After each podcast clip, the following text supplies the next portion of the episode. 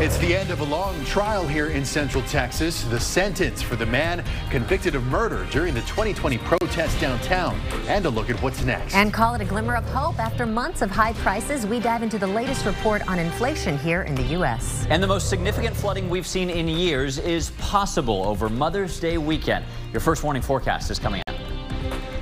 25 years in prison. That is the sentence a judge handed Daniel Perry today. He's the former Army sergeant convicted of murdering another veteran and Black Lives Matter protester Garrett Foster back in 2020. KXAN's Jala Washington wraps up this long trial for us, and she has the next steps coming up. Well, three years after Foster was killed, a two week trial with countless hours of jury deliberation and a month since that murder conviction, all leading to this moment. The state did ask that Perry get at least 25 years behind bars, and Judge Clifford A. Brown inside of his courtroom today delivering on that request. A fate many have waited anxiously for for weeks. Mr. Perry, can you please rise? Delivered in just minutes by Judge Clifford A. Brown. This court sentences you to a term of 25 years. What came next? Some of those who loved Garrett Foster most speaking directly to his convicted killer for the first time. When I look at you, I see a very small man who used his military status as a means to kill. I do not see any honorable traits and I see no remorse for what you've done.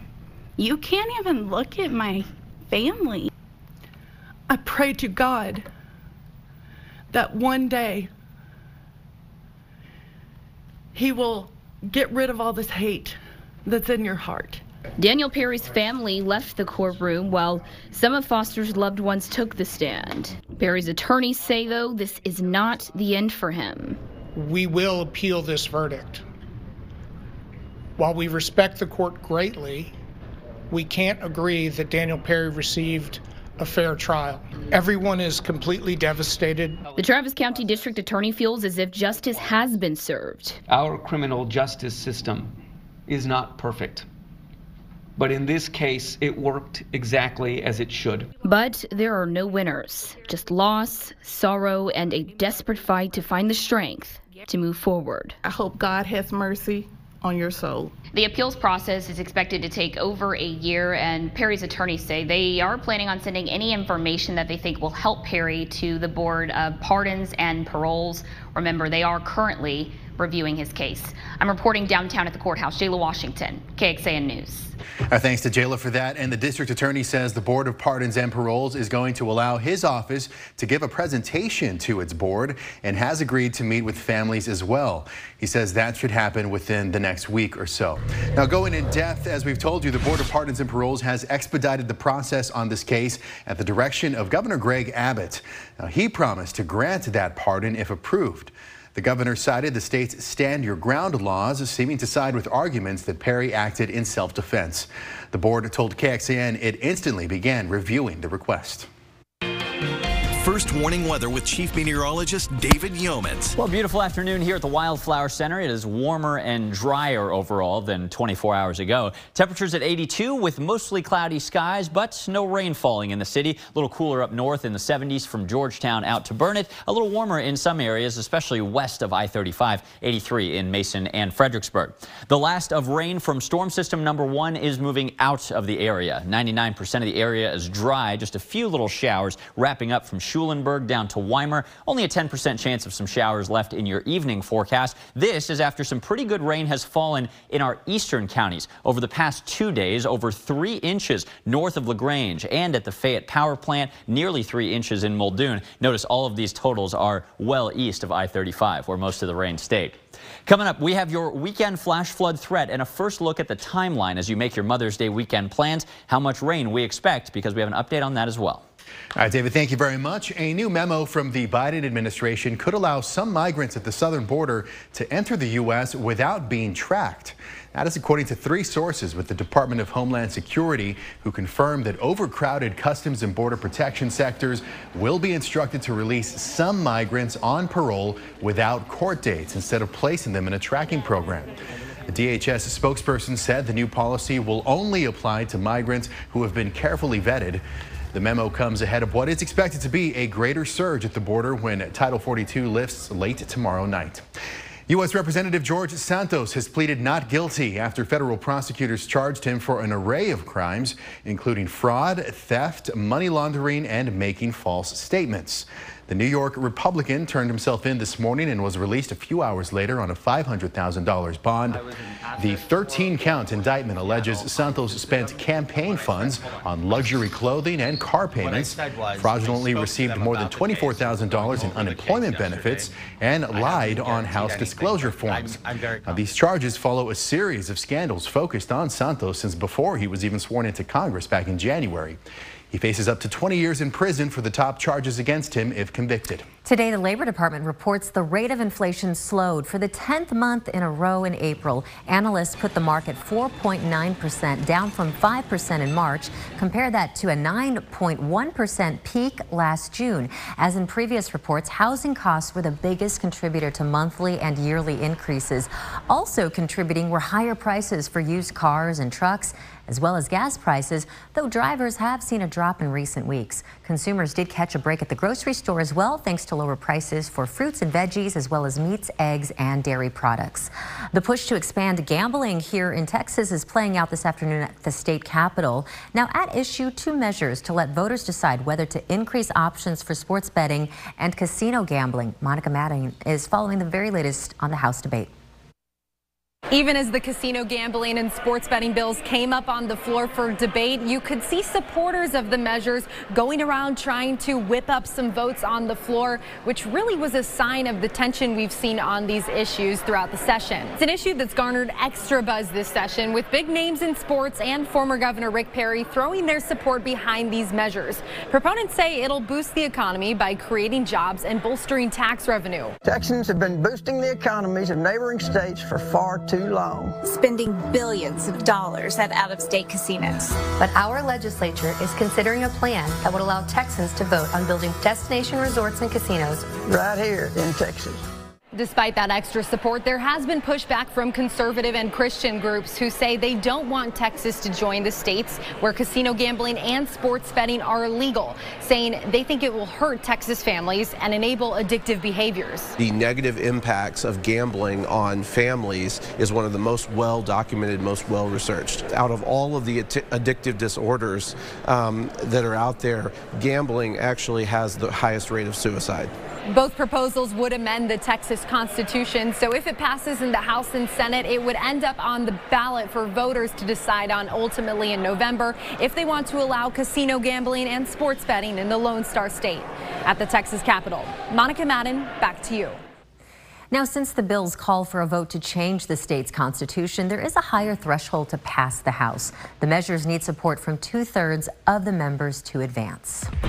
Two amazing stories of survival. First, the woman stranded for five days in the middle of nowhere, surviving on a juice box and a bottle of wine. And in a moment that seemed hopeless, a hero emerged. How a Good Samaritan sprang into action to rescue a stranger trapped in high water.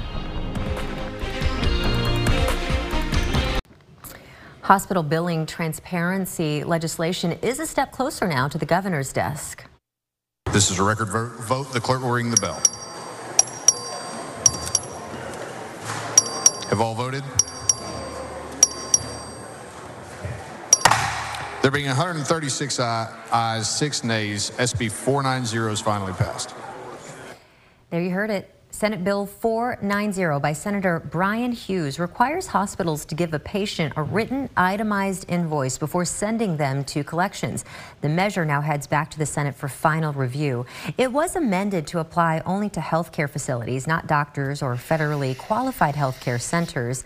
The lawmaker behind a House companion, Representative Caroline Harris, addressed why the Senate bill was changed to exclude doctors. You have a lot closer relationship with your doctor than you probably do with the various nurses and doctors and, and all of the people that are taking care of you in a, let's say, 12 day hospital stay. I mean, I've got my doc on speed dial, and so if I have concerns about any of the medical billing with him, I know I can contact him directly. Uh, it's a different story when it comes to hospitals and facilities.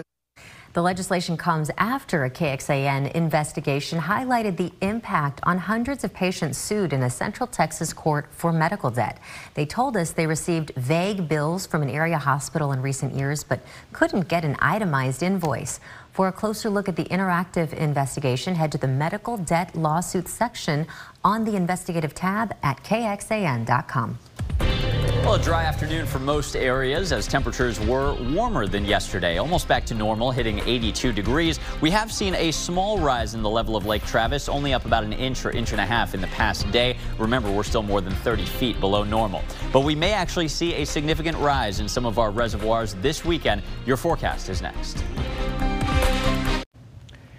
That time when high schoolers are thinking about prom, graduation, or the upcoming summer.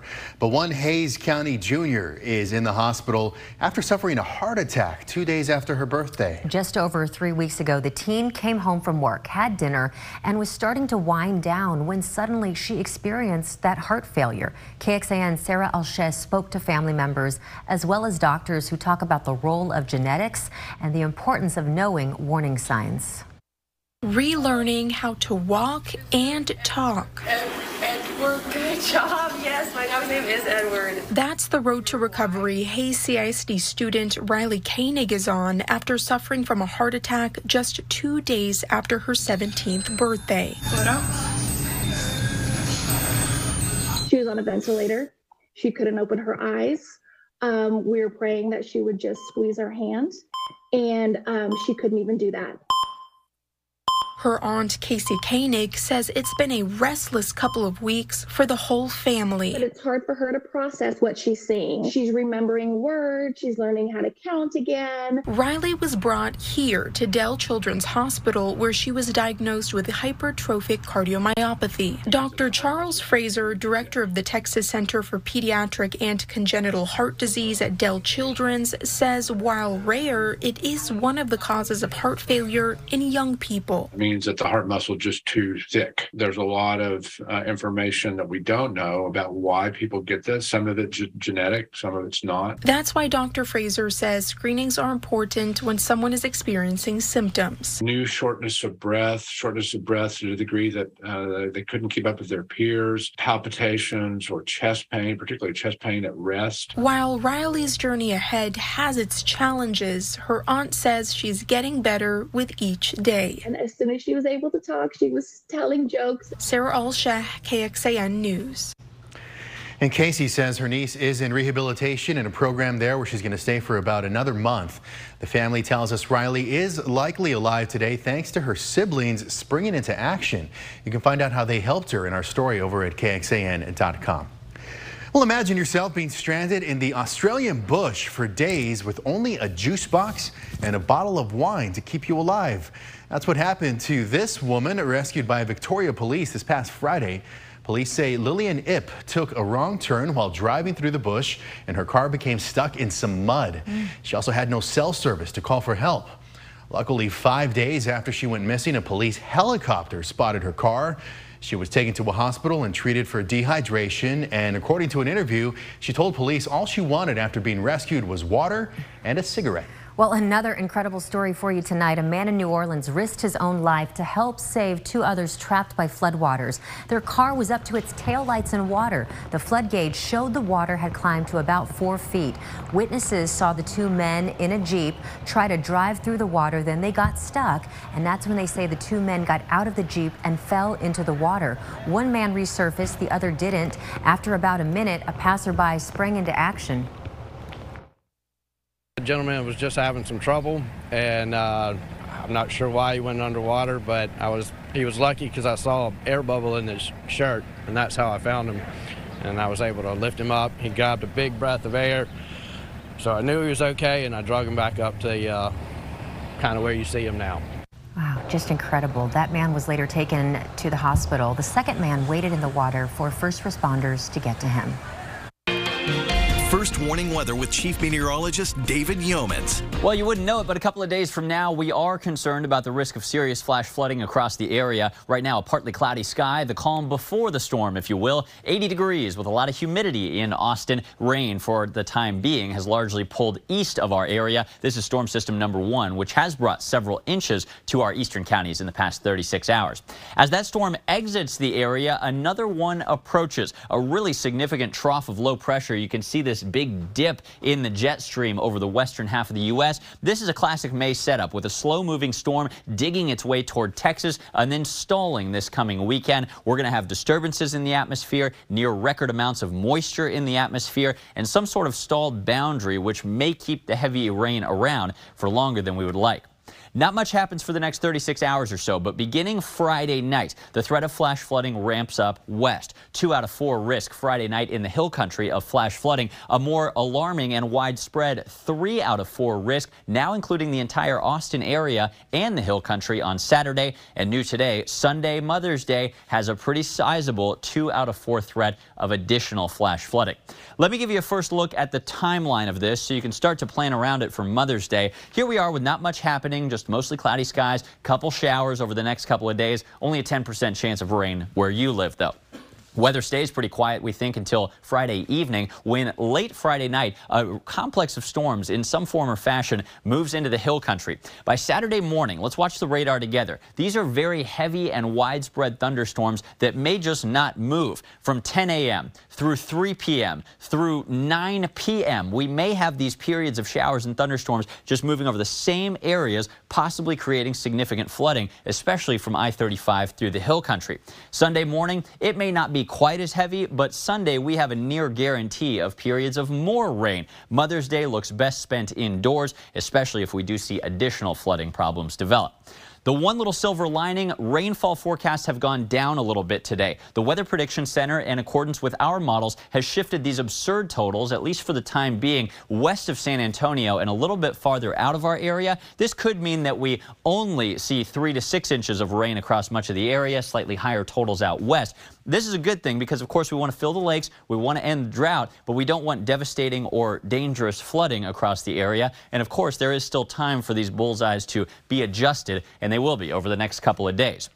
Another little silver lining here, this is a soil moisture map. I don't usually show you this. Here's Austin, here's the hill country. We've had a lot of rain east of Austin the past couple of days, so the soil is saturated. But west of Austin, the soil is really dry. That means the first couple of inches at least that fall, they're going to soak into the ground instead of creating runoff and flooding issues. That's not going to save us from a dangerous flood, but again, it is a little silver lining if we've got one.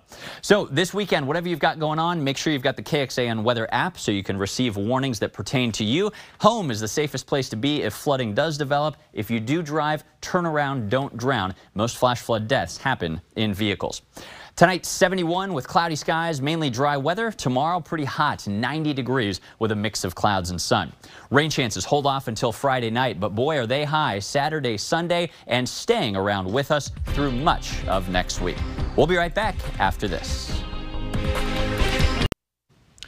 A pair of dogs named Boozy and Bella are being honored for their role in helping track down the suspect in last week's mass shooting at an Atlanta medical office. Last Wednesday night, office uh, hours after the shooting, Boozy and Bella just wouldn't stop barking in their apartment. Their owner, Destiny Baez, was out at the time, but the barking alerted a neighbor who then called police.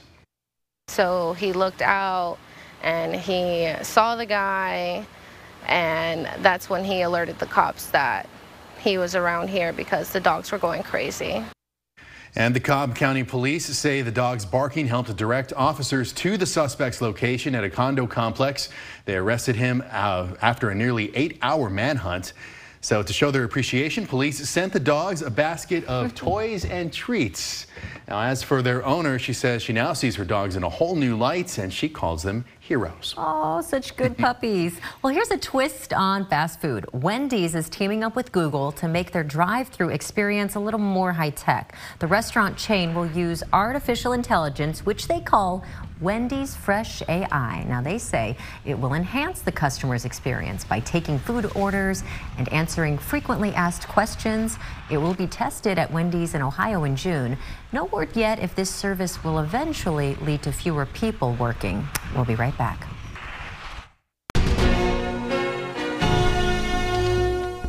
Thanks for listening to KXAN News Nightly. You can also listen to KXAN News Today every morning for more in depth coverage of what matters most to you.